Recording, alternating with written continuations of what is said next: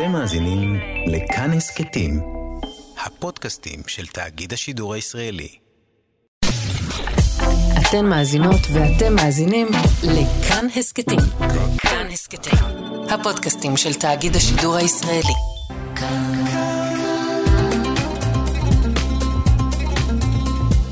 כאן תרבות. בואו נניח לרגע את הספר ונקשיב. עכשיו, מה שכרוך. כאן תרבות.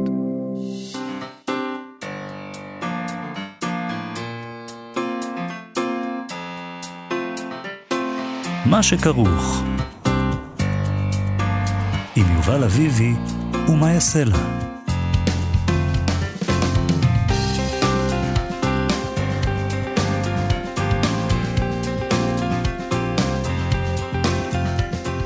שלום, צהריים טובים, אנחנו מה שכרוך, מגזין הספרות היומי של כאן תרבות. אנחנו כאן בכל יום ב-12 בצהריים בשידור חי, בין אם אתם רוצים ובין אם לא.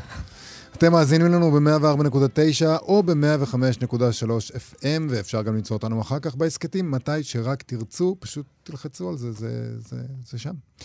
איתנו באולפן עמרי קפלן על ההפקה, על הביצוע הטכני דרור רוטשטיין, שלום לכם. ושלום למאיה סלע. שלום יובל. בין אם אנחנו רוצים ובין אם לא גם. נכון. טוב, אז אפרופו זה, אנחנו נדבר היום על משברים. יואו, יש לי אחד. אוקיי. או עליו שניים. אנחנו לא נדבר? אה, זאת אומרת, אחר כך, כשנצא. אה, טוב, אנחנו נדבר על, על ניהול המשברים. אה, ממשה רבנו ועד בנימין נתניהו, והלאה מכך. מה עושים במצב הזה שבו אתה יורד מההר, עברת שם חוויה עצומה, עם הקדוש ברוך הוא, ואתה עם לוחות הברית, תאר לך את הדבר הזה, ואתה מגלה שהעם שלך בנה לעצמו עגל זהב, ועכשיו הוא גם משתחווה לו. זה דבר נורא, זה פשוט לא יאמן. אתה עברת את כל המסע הזה בשבילם, ועכשיו אתה יורד לשם והם סוגדים לעגל הזהב. אכזבה מטורפת מה... לא, זה עם בוגדני בצורה שלא תיאמן. וזה כמובן קורה בת- למשה רבנו בתקופה שבו אין לו יועץ אסטרטגי ומנהל משברים לידו. אלא אם כן, אתה יודע, היה לו את הקדוש ברוך הוא כמובן, שזה, שהוא מבין במשברים והוא... הוא יועץ טוב. כן, נכון. אז הוא גם יצא מזה בסוף, אה, משה רבנו, הוא הסתדר. אבל אנחנו נבדוק איך, באיזה, באיזה טכניקה הוא נקט. אה, אנחנו נדבר היום עם היועץ האסטרטגי ומנהל המשברים איתי בן חורין על ספר חדש שהוא כתב על ניהול משברים. בספר הזה הוא מכניס אותנו לחדרים שבהם הכל קרה ואיך הדברים שם התנהלו, איך הוחלטו ההחלטות, איך להתמודד. אריק שרון בהתנתקות, נתניהו עם הקלטת הלוהטת, משה קצב אתה יודע, אה, ביל קלינטון, אובמה, וגם משברים של חברות גדולות, שגם עליהם הוא כותב, מקדונלד, סטארבק, סימילק, תנובה, בן ג'ריז, פרשת המרמרה, משבר. אה, וכמובן, גם על משה רבנו. אה, אנחנו נדבר איתו עוד מעט על כל הדברים האלה. אני מרגיש שצריך אה, יועץ תקשורת רק בשביל השיחה שאנחנו עומדים לעשות איתו עם כל השמות אה, שהורדת עליהם הוא. היועץ, אנחנו נתייעץ איתו איך לעשות את זה. וואי, וואי, וואי. אה, נדבר גם עם הסופר אשכול נבו היום על תחרות כתיבת סיפורים שבית הספר לכתיבה שלו יזם. הנושא געגוע. נבדוק למה געגוע. אנחנו, מה, אנחנו מתגעגעים למשהו כרגע? למישהו? לא יודעת. אפשר להתגעגע בתקופה כזאת. בדיוק, אז uh, געגוע. Uh, אבל אנחנו מתחילים עם נשיקות. בגרדיאן פרסמו אתמול שנמצאה העדות המוקדמת ביותר לנשיקה בין בני אדם לפני כ-4,500 שנה. זה אלף שנה מוקדם יותר ממה שחשבו עד עכשיו, מה, הם חשבו שהתחלנו עם נשיקות ב-3,500 לפני? לפני 3,500 שנה. וגילו שזה ארבע- כן, לפני 4,000. כן, כן, כן, כל הדבר הזה פורסם, אה, זה על פי מאמר שפורסם בכתב העת סייאנס, אני קראתי על זה בהארץ. אה, שאגב, להארץ, בסוגריים אני אגיד, יש אה, מנהג בלתי נסבל לא להביא דברים בשם אומרם. אז אה, כתוב, כשמתרגמים, אה, הרבה פעמים כתוב גרדיאן או ניו יורק טיימס, בלי שם העיתונאי שכתב את הטקסט, שזה דבר די משונה לעשות, אבל זאת לא הבעיה הכי גדולה שלהם, אז לא, לא משנה. בכל אופן, נחזור לנשיקה. Uh, זאת ידיעה מאוד יפה ומאוד פיוטית בעיניי, אנשים מתנשקים כבר אלפי שנים, אבל מה שיותר עניין אותי כשקראתי את זה, זה לחשוב על זה שפעם אנשים לא התנשקו. תחשוב על זה, חיים שלמים בלי להתנשק. זה נשמע נורא. נורא ואיום. אבל מתי מתחילים להגיד אנשים? אני לא סגור על התיארוך. מתי אה, אנחנו כן, אומרים... כן, אני מבינה מה אתה אומר. מתי זה כבר נחשב חברה אנושית שבה אתה אומר, הם היו אמורים להתנשק, אבל הם עוד לא, אבל יש גם קופים שמתנשקים, אתה יודע. אם לזה נכון. אתה רומז, אז אני לא יודעת לגבי גם זה. חתולים מתנשקים. אני, הייתה לי חתולה שהייתה מתנשקת איתי. אה, בסדר, אז יכול להיות שאתה באמצע משבר באמת, שצריך לדבר עליו. עמרי, עמרי קפלן נראה מבוהל במשפט האחרון, אל תדאג, זה היה פלטוני. טוב, לדברי החוקרים אה, בעניין, במחקרים, לא בניסיון האישי שלי, נמצאו ראיות שרומזות שנשיקות היו נהוגות בכמה מהחברות המוקדמות ביותר במסופוטמיה, ותמיד הכל מגיע למסופוטמיה. שיש תחושה שאנחנו פשוט היינו צריכים לעצור שם. הכל... היה הכל- כל כך טוב אז. במסופוטמיה. כן. אה, הנשיקות האלה תועדו בטקסטים עתיקים המתוארכים לשנת 2500 לפני הספירה, שמשום מה לא נחקרו. במאמר שלהם החוקרים כתבו שיש ראיות שהנשיקות ככל הנראה תרמו להתפשטות מחלות שמועברות במגע בין שפתיים, כמו למשל הרפס. כן. ואף על פי שמחקרים העלו כי נשיקות ידידותיות, או בין בני משפחה, היו התנהגות נפוצה בין בני אדם לאורך השנים, בכמה וכמה מיקומים גיאוגרפיים, נשיקות רומנטיות מיניות לא נחשבו לדבר אוניברסלי מבחינה תרבותית. וזה חבל, כי זה הנשיקות היותר טובות. אולי הם ניסו ולא היה להם כיף, הם לא מצאו בזה. לא. הם פשוט קיבלו הרפס ומתו, אז כאילו... כן, הם הבינו שזה קטלני. אמרו לעצמם, טוב, זה אומנם נעים, אבל באיזה מחיר? Uh, לדעת החוקרים, הממצאים מוכיחים שנשיקות נחשבו לחלק שגרתי מהאינטימיות הרומנטית בזמנים קדומים ובתרבויות רבות, כבר בתקופה שעליה הצביע מחקר שנעשה בעבר. השערה הקודמת העלתה שהראיות המוקדמות ביותר לנשיקות באו מאזור הודו של ימינו, 1,500 שנה לפני הספירה. טקסטים מסופוטמיים עתיקים מלמדים שנשיקות היו דבר שעשו בני זוג נשואים, אך הן נחשבו לפעמים גם לחלק מהתשוקה של בני אדם לא נשואים כשהם אוהבים. זה המון מידע לעכל. המון מידע לעכל.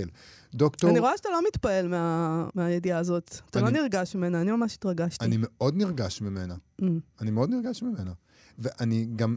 זה, זה, מי שמתעסק בזה זה דוקטור להיסטוריה של הרפואה במסופוטמיה. מומחה להיסטוריה של, רפוא... של הרפואה במסופוטמיה. ת, תבין שבמה הבן אדם הזה, איזה ספציפי הוא, כן. באיזה דוק- עיסוק ספציפי, זה מה שהם עושים שם. וגם באקדמיה. קוראים לו דוקטור טרואל פאנק ארבול. הוא מאוניברסיטת קופנהגן שבדנמרק, הוא אמר ככה: במסופוטמיה העתיקה, שהיא השם של התרבויות האנושיות העתיקות שהתקיימו בין הפרת לחידקל באזור שכיום שייך לעיראק ולסוריה, בני אדם כתבו בכתב יתדות על לוחות חמר, אלפי לוחות כאלה שרדו עד היום, וחרוטות עליהם דוגמאות ברורות שמוכיחות כי נשיקות נחשבו לחלק מהאינטימיות הרומנטית בזמן העתיק. בדומה לנשיקות שנחשבו לידידותיות או למשפחתיות. לכן, אין לראות בנשיקות מנהג שמקורו באזור אחד שממנו התפשט הלאה, אלא נראה שהן היו דבר מקובל בתרבויות עתיקות רבות במשך כמה אלפי שנים. זאת אומרת, זה משהו אה, אינהרנטי פנימי לבני האדם באשר הם. אנחנו צריכים להתנשק. ו- מלפני אלף- אה, 4,500 שנה, קודם לא. אה, כן. אוקיי. ומחקרים מראים שכמו שאמרת, קופי בונובו, שזה שימפנזות ננסיות, מתנשקים מתוך כוונה, רומנטית מינית, וששימפנזים נוהגים להתנשק באופן אפלטוני במערכות יחסים חברתיות, וזה בעל החיים הקרוב ביותר לאדם, אה, על פי מי שמאמין בדברים האלה. מדענים אמרו שהפרקטיקות האלה הן סימן לאבולוציה של ההתנהגות אצל בני אדם. זאת אומרת, אנחנו מי שאנחנו בגלל הנשיקות. כן. בהנחה שבאנו מהקוף, כמו שאמרת, ולא, ולא שאלוהים ברא את הנשיקה. אני חושבת שאלוהים ברא אותה, אבל לא משנה. Uh, בכל אופן, אנחנו, למה אנחנו מדברים על זה? כי אנחנו עם הפינה שלנו, ועיקרן תחילה, שבה אנחנו נותנים לספרות להגיב על החדשות. אז אני רוצה לקרוא מיואל הופמן uh, מצבי רוח, בסדר? תמיד בסדר לקרוא מיואל הופמן. אוקיי. אכן, היכן שלא תביט, תראה את עצמך, יובל. וגם האחרים אינם אלא תמונות על המסך שהוא אתה. כמו שפעם אמרה לנו אישה אחת, מה אני בשבילך? כשאתה מביט בי, אתה רואה רק את עצמך. ואני פה. כך אמרה והכתה באגרוף על לוח ליבה. קראו לה לאותה אישה פרנסין, ובסופו של דבר הלכה מאיתנו. היא חזרה לביתה במחוז קוויבק שבקנדה והפכה למורה לאנגלית. עכשיו היא עומדת שם ומסבירה את ההבדל בין גוף ראשון לגוף שלישי. אילו ידענו את ההבדל הזה אז, לא היינו מאבדים אותה. פרנסין דיברה צרפתית קנדית שהיא כמו יידיש, אם משווים אותה לגרמנית. היא רחצה את עצמה בשתי חפיסות סבון והסבירה לנו שכל סבון מתאים לחלק אחר של הגוף. על רגליה הייתה פלומת שיער, וכשהשמש זרחה עליהן, נדמה כאילו הן הוצקו מזהב. יכולנו לכתוב אין ספור סיפורים קצרים. פרנסין על חוף הים, איך האגודל של רגלה הימנית נחתך משבר זכוכית והיא הפטירה זו טלור, או פרנסין ברחוב שנקין, איך מדדה מגפיים וחלצה אותם בביתה, ומגף אחד נחת על המדף העליון, או פרנסין בבית הקפה, איך שפכה את הבירה על אבני המרצפת רק כדי לראות את תסיסת השיכר. איננו יודעים איזו שמש זורחת על קוויבק ואיזה ירח מאיר שם בלילה. מן הסתם זו שמש אחרת וירח אחר. אבל אם זו אותה שמש שזורחת פה, ואותו ירח שמאיר פה בלילה, היינו כותבים עליהם בשני מכחולים ארוכים. מכחול של יום ומכחול של לילה. הו, פרנסין. הקורא ודאי מנחש איזו מוזיקה אנחנו מנסים לכתוב. בעיקר בלוז. המלנכוליה הזאת, הסנטימנטלית, תואמת אותנו כמו גזרי חליפה להימום חייטים. אם מישהו אומר לנו להסתכל על הדברים רציונלית, במפתח מז'ורי, כמו שעשה למשל טלמן, אנחנו כועסים. ראו למשל את המדור של מוצרי אוסם בסופרמרקטים. מנסים לפתות אותנו לעקוב אחרי הקופסאות והשקיות באופן סיסטמטי. אבל אנחנו רואים פתיתים וחושבים על פתיתי השלג שיורדים על הטונדרה של סיביר. או רואים אבקת מרק וחושבים על אבק כוכבים. מי שמבין את הדברים האלה יכול להצטרף למסדר סודי, שחבריו שולחים זה לזה סימן בתנועה קלה של הזרת. הסתכלו היטב, תמצאו כאלה אפילו בכנס של עורכי דין. פעם ראינו אדם כזה בתחנת הרכבת של בודפשט, ונפלנו על צווארו. איזה יופי.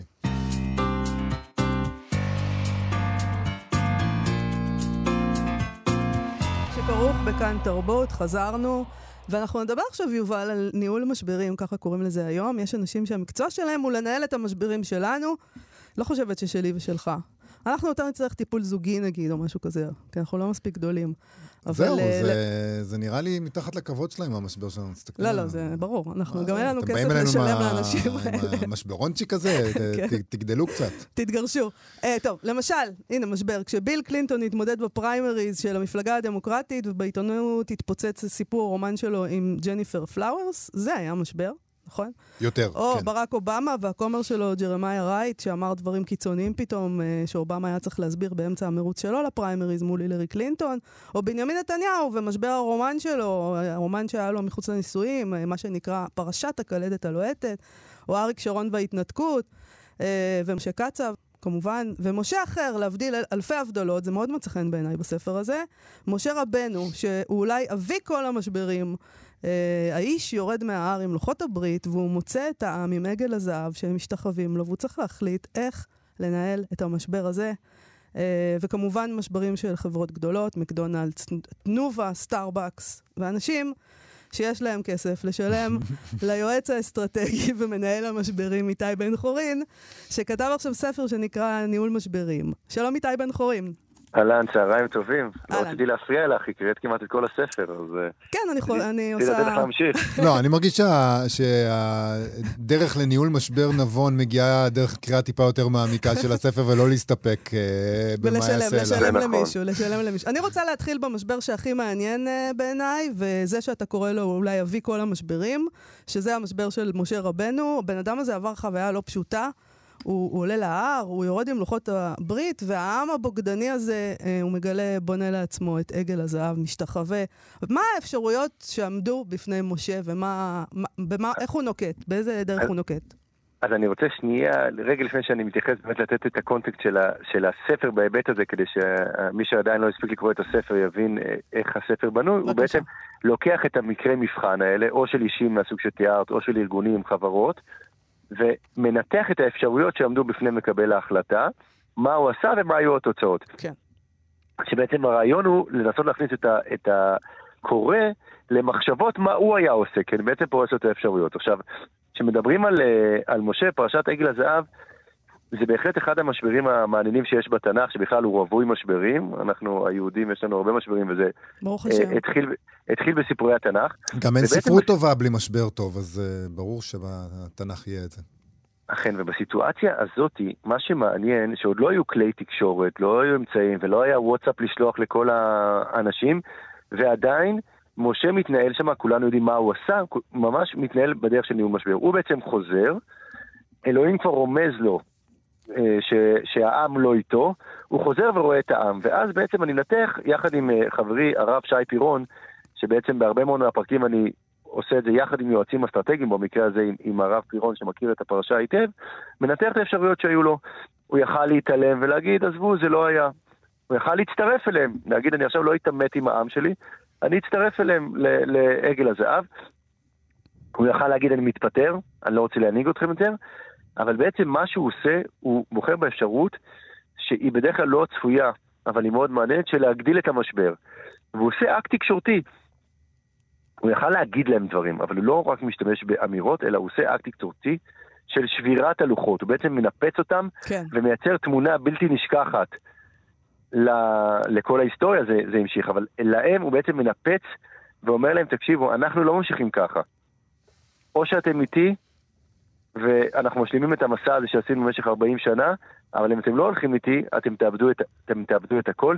והאקט הזה של השבר הוא אקט מאוד חזק, שגורם להלם, כמובן ככה על פי הסיפור, גורם להלם בעם, ואז העם משנה את, אה, משנה את ערכיו. אז יש וה- לדברים האלה מקבילות אה, בנות זמננו? זאת אומרת, זה מין, זה אסטרטגיה ידועה, שמישהו פתאום עושה איזה, מה, אתם איזה משבר בין שני צדדים. ומישהו עושה איזה צעד כזה שהוא קצת אה, לשבור את הכלים מול הצד השני, ואז הצד השני אומר, אוקיי, אתה רוצה? אני יותר משוגע ממך. כן, בוודאי, תראו, אנחנו רואים את זה גם באסטרטגיה צבאית, אבל אני לא, לא רוצה להיכנס לזה פה אה, כרגע, אבל אה, אחת הדוגמאות הכי טובות שאני חושב שאני כותב בספר זה על אה, פרשה של אה, רשת בתי הקפה של סטארבקס. רשת הקפה של סטארבקס, היה אה, סיפור שנכנסו שני אנשים, ישבו, ב, ישבו בסניף ולא הזמינו שום דבר. באה המנהלת הסניף ואומרת להם, אני מבקש מכם להזמין, זה היה בפילדלפיה, 2018, שיא המתח הבין-גזעי של טראמפ. אה, שני הלקוחות הם אפרו-אמריקאים. היא אומרת להם, אני מבקש מכם להזמין משהו. הם אומרים, אנחנו לא רוצים להזמין. אם אתם לא רוצים להזמין, אני מבקש שתתפנו. אז הם אומרים, אנחנו לא רוצים להתפנות. היא מזמינה משטרה. המשטרה מגיעה ואוזקת אותם על זה שהם היו בסניף בלי להזמין. בעבר, זה היה נגמר כסיפור מקומי, אולי מישהו היה מספר למישהו. בעידן שלנו, אפרופו ההבדל ממה שהיה בתקופת uh, משה, עצם המעצר מוסרט באחד הטלפונים, עולה לרשת והופך להיות הטרנד הכי חם בטוויטר באותם ימים, ומתחיל גל ענק של החרמת סטארבקס. כן. אז בעצם אני, אני מתייחס לשאלה של יובל, מה שבחרו ברשת לעשות אחרי כמה ימים שהם היו קצת בהלם, זה להגדיל את המשבר, והם השביתו את כל הרשת בצורה יזומה, כדי לשוחח על הנושא של, ה, של אה, המתח הבין-גזעי בארצות הברית, ובעצם הם רכשו את אמון הציבור בזה שהם לא טאטאו את המשבר הזה. הם לא אמרו אנחנו בסדר או לא בסדר, הם לא אמרו אותה מנהלת בסדר או לא בסדר. אני, אני בספר מנתח בעצם יתרונות וחסרונות של כל אחת מהאסטרטגיות. הם לא האשימו את המשטרה, הם אמרו, אנחנו עכשיו רוצים לדון בנושא הזה לעומק, משביתים את הרשת ליום שלם, תחשבו בראש כמה כסף זה להשבית רשת של עשרות אלפי סניפים ליום שלם רק כדי לדבר, ובכך הם פותרים את המשבר. ולהפך, והם הופכים להיות אה, מושא להערצה לניהול משברים. אז בהחלט, האסטרטגיה, ש... יש אסטרטגיה שאומרת, נוריד את הראש, אסטרטגיית בת היענה, והכל יעבור. לפעמים זה עובד, דרך אגב, לפעמים, כי הקצב התקשורתי הוא מאוד מאוד מהיר, אבל לפעמים זה לא עובד, ולכן צריך לנקוט בהגדלת המשבר כדי לפתור אותו. אתה כותב על שני מקרים דומים במידה מסוימת, שזה נתניהו וקלינטון, אה, שלכל אחד מהם היה אה, רומן מחוץ לנישואים, והם התמודדו עם הדבר הזה בדרכים שונות.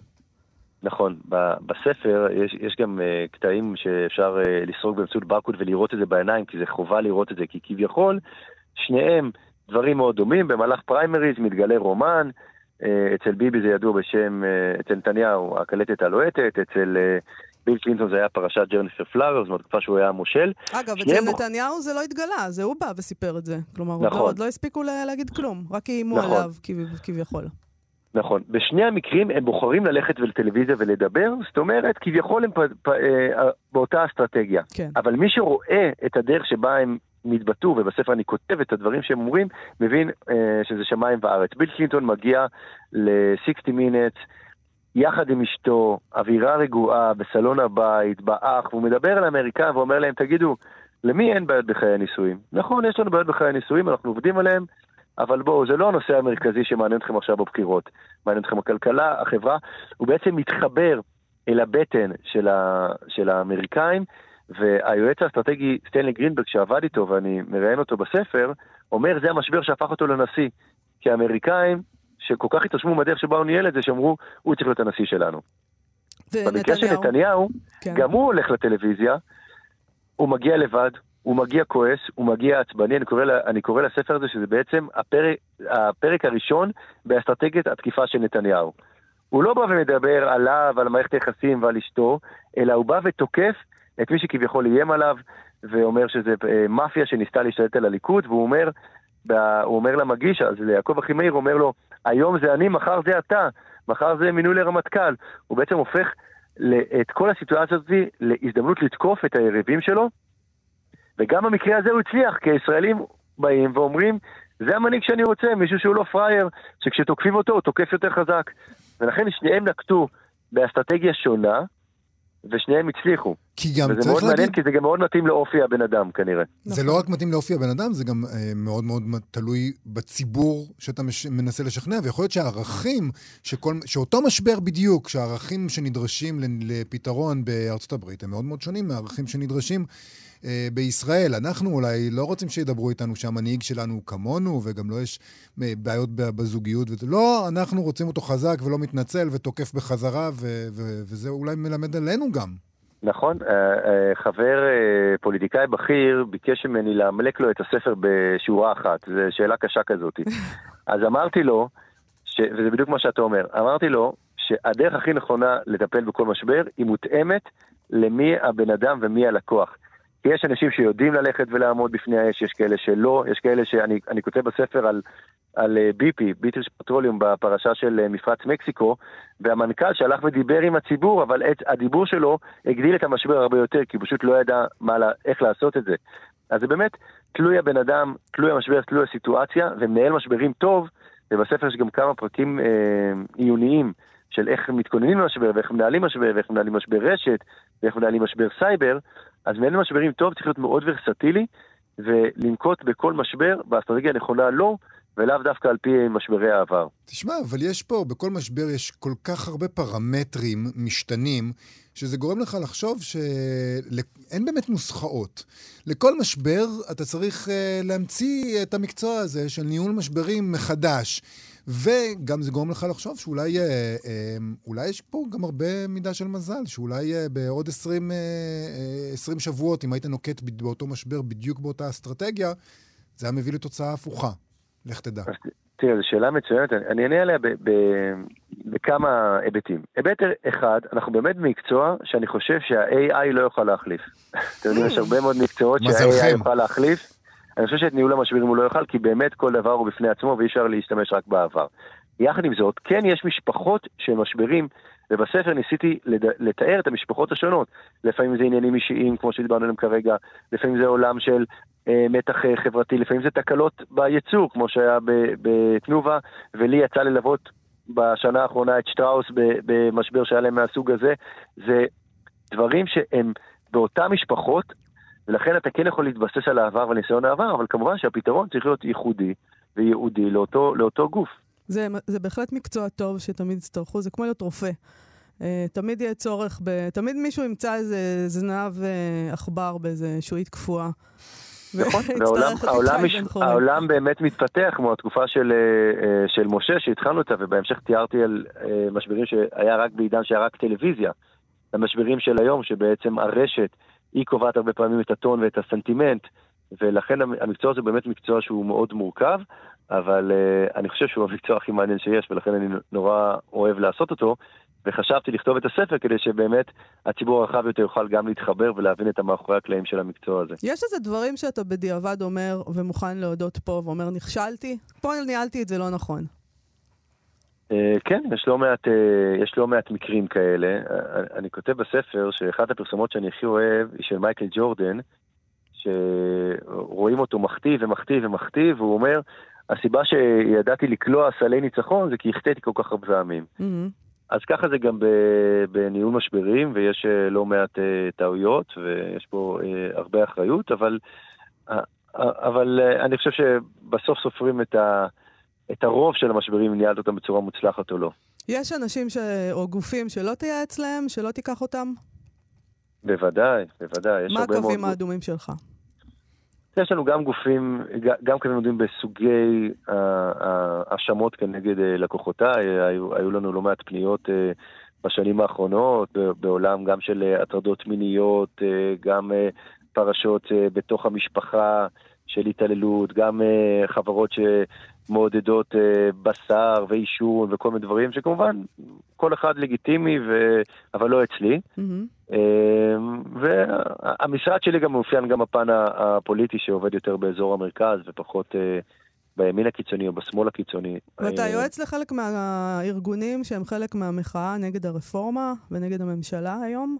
מה זה אומר בעצם? כלומר, אתה יועץ להם, אז מה, אתם אה, מתכוננים מראש לדברים, או אתם מנסים לייצר את המשבר אולי אה, בצד השני? מה, מה, מה, מה הייעוץ פה? אה, כן, יש שורה של ארגונים שהם קמו בצורה אותנטית, זה מילואימניקים, זה משפטנים, זה כלכלנים, זה הרבה מאוד גופים שהיו פעילים בתוך המאבק ועדיין פעילים כי זה עוד לא נגמר, והם בעצם באים עם הרצון שלהם להשפיע, ואנחנו עוזרים להם איך לעשות את זה, אנחנו עוזרים להם עם, עם המכתבים השונים, עם איזה פעולות שונות, איזה דברים ייצרו תקשורת אה, יותר אה, נכונה, עם מסרים, משברים במעלה הדרך, כי כמובן יש צד שני ש, שתוקף, ואני חושב שבהחלט החצי שנה הזאת ש, של המאבק, שהתחיל, אה, אנחנו התחלנו עוד בנובמבר, ממש מיד אחרי הבחירות, עוד לפני שהוקמה הממשלה, להיערך לזה. אני חושב שהחצי שנה הזאת שעברה היא משהו שיכתבו עליו עוד הרבה ספרים כי זה באמת אחד המאבקים האזרחיים, לדעתי, הכי מוצלחים שהיו בעולם, לא רק בישראל, בכמות האנשים שהיו פעילים ובאפקטיביות. וכמובן, זה עוד לא נגמר, ו- וכרגע זה רק קרב בלימה, ועוד uh, הבלימה צריך להימשך, אבל זה עד כה התוצאות הן אה, פנומנליות. אתה ידעת שיהיה את הדבר הזה? זאת אומרת, כשאתה ראית את תוצאות הבחירות, אמרת לעצמך בתור מי שמסתמך על ניסיון העבר ויודע איך נראית החברה האזרחית בישראל ואיך נראים ארגונים ואיך כל הדברים האלה, אמרת לעצמך באותו רגע, זה הולך לקרות, אני כבר כמשרד, אני צריך, כמי שזה המקצוע שלו, אני צריך כבר להתכונן, לדעת ש, שעומד לקרות הדבר הזה? תראה, כמובן שלא ידעתי את הכל. אני הודחתי מקורס נביאים בצבא, ואף אחד לא יודע בדיוק מה יהיה, ולא ידענו את הגודל והעוצמה שהממשלה תתקדם, אבל כן, אני יכול להגיד לכם, ומה שנקרא, הכל נמצא באינטרנט, המכתב הראשון כנגד הרפורמה המשפטית יצא ב-17 בנובמבר, שבועיים אחרי הבחירות, 200 מרצים למשפטים כתבו כנגד קידום פסקת ההתגברות, ואחרי זה זה היה גלימות השחורות, שזה עורכי הדין, וכל הדברים האלה בעצם שהתחילו ממשפטנים שהבינו את זה ראשונים, אחרי זה הגיעו אל הציבור הרחב יותר, ובאמת אה, הגיעו למצב שבו כמעט כל ישראלי מעורב בדרך כזאת או אחרת, אבל כן אנשי המקצוע יותר, הראשונים שהתחילו זה באמת המשפטנים שהבינו מהר מאוד את ההשפעות של הדבר הזה, ואחד הדברים הגדולים שלנו היה איך לגרום לציבור הרחב להבין את מה שהמשפטנים מבינים. זה לא נורא מפחיד להיות זה שאומר, תקשיבו, אתם צריכים לעשות את זה, אלה דברים הרי גורל. עזוב רגע את המצב הנוכחי שלנו, שנדמה לנו די הרי גורל. אבל אתה יודע, אם נשיא יזכה בבחירות בארצות הברית או לא, זה יכול לשנות את, את כל העתיד של האומה. ואתה צריך לבוא ולהגיד, חבר'ה, תעשו א' ולא את ב' כדי לנצח וכדי להתוות את המדיניות העתידית, כדי, כדי שהעתיד ייראה כך וכך. פחד אלוהים. קודם כל כן, יש בו בהחלט הרבה, הרבה אחריות. אה, לא כמו של רופא שנכנס לניתוח והיד עם היד סוטה ימינה או שמאלה זה יכול להיגמר במוות, או, או מהנדס שעושה לא נכון, אז יש הרבה מקצועות שיש בהם הרבה אחריות. לא, אבל זה כן, יכול להיגמר יש... בכלא, נגיד במקרה של משה קצב, שהיה יכול לצאת, אחרי... לחמוק מזה ולא חמק. כן, יש, אה, בפרק שלי אני כותב אבל, על משה קצב, אבל שם אני, אני חושב, לפי התחקיר שנעשה לא על ידי, אלא על ידי עיתונאים שחקרו את הנושא, הטעויות היו שלו. Mm-hmm. אני רק מנתח אותם, אבל אני חושב... שזאת הסיבה שאני גם כל כך אוהב את המקצוע הזה. האחריות, הדינמיות, העוצמה של, ה, של הדברים. אני, אחד הדברים שאני נכנס למשבר, אני אומר למנהל שמולי, שהוא בדרך כלל ברגעים מאוד מתוחים, אני אומר לו, תשמע, אתה צריך לחבק את המשבר, זה הרגעים הכי מעניינים שיהיו לך כמנכ"ל, עכשיו אתה תיבחן, מפה אתה תצמח. אז זה נורא קשה לראות את זה באותו רגע, אבל מי שכל החיים שלו, המקצועיים, סובבים סביב משברים, ואני רואה כל שבוע מנכ"ל אחר, אז אני יודע להגיד את זה בביטחון. רגעי המשבר הם הרגעים הכי מעניינים שיש בקריירה, ולכן אם אתה מתנהל בתוכם נכון, אתה גם מאוד צומח מהם. ניהול משברים, איתי בן חורין, אה, גם אם אין לכם תאגיד אה, עצום ורב, המשבר שלכם הוא קטן, יכול להיות שיש שם כמה טיפים. משברים יש לנו, זה בטוח. משברים, לא, גם משברים קטנים כאלה, זה יכול להיות אה, מועיל לדעת איך לנהל אותם. אז אני באמת ממליץ על הספר ניהול משברים, כרגע רק באינטרנט, ואפשר לרכוש אותו, ושמעתי שאתם מראיינים את אשכול נבו אחריי, אז אני אז תגידו לו שהסופר השתתף בסדנת כתיבה שלו אי שם לפני 15 שנה. אה, נמסור דש. ובדיוק, אפשר למסור לו דש. תודה, איתי בן חורין. תודה רבה. יום טוב. להתראות.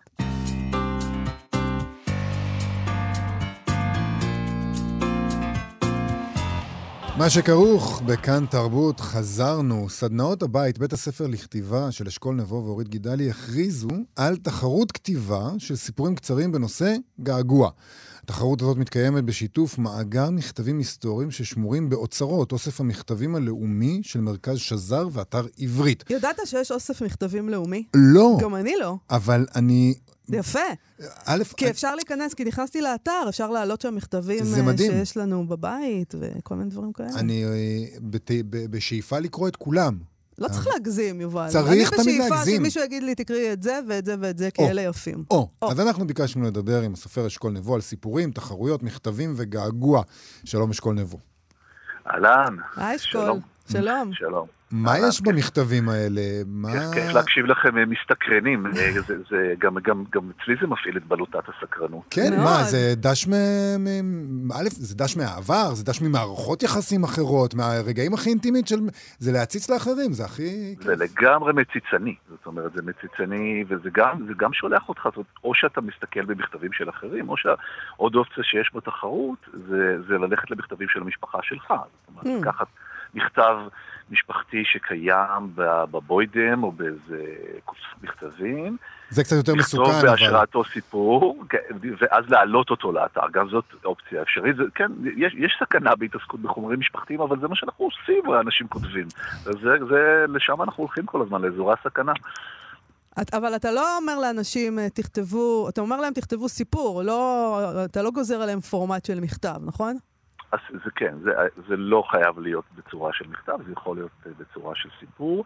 והמכתב הוא מהווה השראה, והשראה זו מילה מאוד משוחררת. נכון. יכול לקחת אותך לכל מיני מקומות, אתה יכול להביא את זה להווה. אה, זה תרגיל שהייתי שמח, אילולא הייתי שופט בתחרות, הייתי שמח להשתתף בתחרות בעצמי. זה מדליק את, ה, את היצירה. למה בחרתם בנושא הזה בגעגוע? אני חושב שעצם, עצם, כשאני מחזיק מכתב ביד, אנחנו מדברים על מכתבים פיזיים ממש, זאת אומרת, זה לא וואטסאפים ומיילים, אז אני רק עצם החזקת המכתב, או להיחשף למכתב, כבר מייצר געגוע. אה, כבר מייצר איזו תחושה של הסתכלות אל, ה, אל העבר. ואני חושב שזה א', טבעי במובן הזה, שאנחנו נוגעים, מסתכלים אחורה, וגם אני חושב שאין אין אדם שלא מתגעגע. אתם לא מתגעגעים היום אה, למשהו? אה, אני גם כל יום מתגעגע. למה אתה מתגעגע? ספציפית, ספציפית עכשיו, אני, אני אגיד לך, אני, אני אענה, שואלים בכנות, אני אענה כן, בכנות. אני, בטח. אני ב, בשערי ירושלים, Mm. זאת אומרת, באזור שער הגיא, ו... ו אמ, אני, אני מתגעגע לתקופה הירושלמית שלי. גרתי, הייתי, הייתי ירושלמי, נולדתי בירושלים, ו, ולמדתי, וככה חלק מהנעורים שלי היו בירושלים, ואני בספרים שלי חוזר לירושלים שוב ושוב, אז יש לי איזה געגוע ממש, אה, אני, ש, ש, שאני לא מצליח באמת לממש אותו על ידי חזרה לגור, אבל בגלל זה כנראה הוא נשאר געגוע, אה, ער לירושלים. מה עושים uh, המתגעגעים המתחרים uh, בעצם? הם פשוט נכנסים למאגר הזה, בוחרים איזה שהם מכתב שהם רוצים ומתחברים אליו בדרכם? או נכנסים למאגר ומתחברים בדרכם, או הולכים ממש ל, ל, לתוך אה, מאגר המכתבים המשפחתי, אפילו מבקשים מכתבים מאנשים ש, שסביבם. כל האופציות פתוחות, אה, נכנסים לאתר של סדנאות הבית, משתתפים בתחרות, יש פרס מאוד יפה, פרס כספי גבוה מאוד. אה, זו שנה שנייה של התחרות, קיבלנו מאות טקסטים בשנה שעברה, אני חושב שהשנה זה יהיה יותר. זו תחרות ש...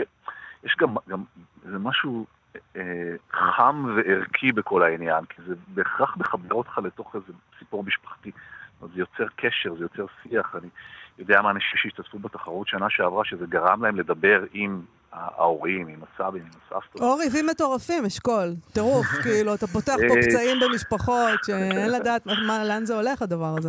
נכון, גם שם, גם, גם, גם לאזורים האלה אנחנו מגיעים כאנשים כותבים. אני חושב אבל שחלק ממה שאתה עושה כבן אדם כותב זה בלי קשר לתחרות. זה לגעת באזורים האפלים האלה. מה אתה היית עושה במקומם? היית בוחר אה, סיפור מהמשפחה שלך, או שהיית בוחר אחד ש- מהמאגר? במקרה לגמרי עשיתי את זה, אה, לא, לא בהקשר של התחרות, יש לי, יש לי ספר שעומד לצאת עוד, אה, עוד שלושה חודשים, ספר חדש, ובחלק שלו נשענתי על מכתבים של דודה שלי, זיכרונה לברכה, נועה אשכול, היא הייתה אומנית, כוריאוגרפית, יוצרת של שטיחי קיר, היא בעצם הייתה האומנית אה, הראשונה במשפחה, היחידה שהייתה לי גם כאיזה רפרנס. ועבדתי עם מכתבים שלה גם כהשראה וגם כאיזה, כמו, כמעט כמו לעשות קאבר, כמו שמוזיקאים עושים קאבר. אז יש לי בספר החדש, ממש עשיתי את העניין הזה גם מתוך געגוע אליה וגם מתוך איזה ככה ניסיון להיות, אה, לכתוב את הקול שלה, אה, דרך, דרך מכתבים שלה שמצאתי. אז במקרה לגמרי אני גם עשיתי את זה בעצמי. טוב, אנחנו, אנחנו נדבר איתך עוד שלושה חודשים בלי נדר על הדבר הזה, אבל מעניין אותי הרעיון הזה שהיום בעצם אין, אין את הדבר הזה, אנשים לא כותבים אחד לשני מכתבים, אנחנו שולחים אחד לשני הודעות מאוד קצרות בוואטסאפ. בדרך כלל יש שם לב או סמיילי, ואני כותבת פצצה, וואו, חה, חה, חה. וזהו, וזה כאילו, ואתה יודע, בעוד, אה, לא יודעת מה, עשר שנים, שתרצה לעשות uh, תחרות כזאת, אז זה יהיה מין התכתבויות וואטסאפ מגוחכות כאלה, אנחנו אפילו לא כותבים כן יותר, אנחנו כותבים כ. בעיקר אני. כן, כן, אני מזדהה, אני גם מואשם אה, הרבה על ידי אנשים שקרובים אליי, אני עונה קצר מדי, זאת אומרת, הם מצפים מסופר שיענה, לפחות בנובלה, ואני עונה ב... כן, אוקיי. אה, כן, אני, אני, כן, אני מודאג יחד איתך, אני חושב ש... זאת מהצד השני, קודם כל את צודקת, זאת אומרת, משהו הלך לאיבוד ב, ב, בטכנולוגיה הזאת, ומצד שני, אני רואה ככה בדור של הבנות שלי, שיש איזו חזרה מאוד אינטנסיבית לכתיבה. יש, אה, כותבים הרבה, כותבים הרבה, לא, לא דווקא בהכרח טקסטים מאוד uh, עמוקים, אבל יש חזרה לכתיבה באינסטגרם, חזרה להתבטאות בכתב כדרך לכלי משמעותי בתקשורת, אז יש שני צדדים למטבע, נדמה לי. כן, אז אה, לא הכל שחור, וחוץ מזה יש התכתבויות וואטסאפ ששוות הרבה. זה נכון. אני חייבת להגיד. זה נכון, לפעמים מעט זה יותר. דיאלוגים יפים, יפים מאוד. אשכול נבו, יש פה תחרות אה, סיפורים אה, בנושא געגוע, מאזינים, מאזינות, בבקשה, אתם מוזמנים... אה, כן, תשתתפו, כנסו לאתר של סדנות הבית, תשתתפו, וגם אם לא תזכו, אז זה יניע אתכם ליצירה, שזאת המטרה האמיתית. תודה רבה, אשכול נבו. תודה לכם. חג שמח, להתראות. חג שמח, ביי ביי. ביי.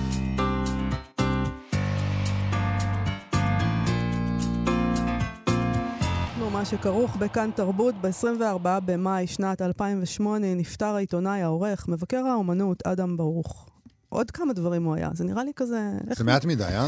עוד מעט אה, אנחנו נקרא מתוך הספר תקשורת, שזאת אנתולוגיה של 40 שנות כתיבה עיתונאית שיצאה בהוצאת דביר בשנת 2010, אחרי מותו, ונקרא קטע שהוא כתב בידיעות אחרונות בשנת 76, 1976, שמדבר בדיוק על הדבר הזה של להגיד משהו על בן אדם אחרי מותו.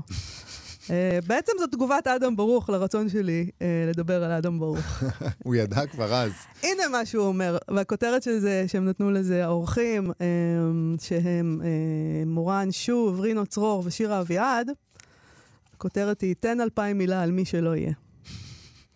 מי שהוא, מי שלא יהיה, מת היום לפני עשר שנים או לפני מאה שנה. אפשר לנסוח אותו באלפיים מילה. הוא היה צייר, מוזיקאי, גיבור, משהו שמצדיק אלפיים מילה במוסף של שבת. תמיד יימצא מישהו שיתיישב לקרוא את זה, כמו שימצא מישהו שיגיד שטוב שנותנים חומר כזה בעיתון, כי זה תרבותי, או כי זה לפחות לא הורס לאנשים את השבת, כמו שהורסות כל החדשות והנבואות השחורות.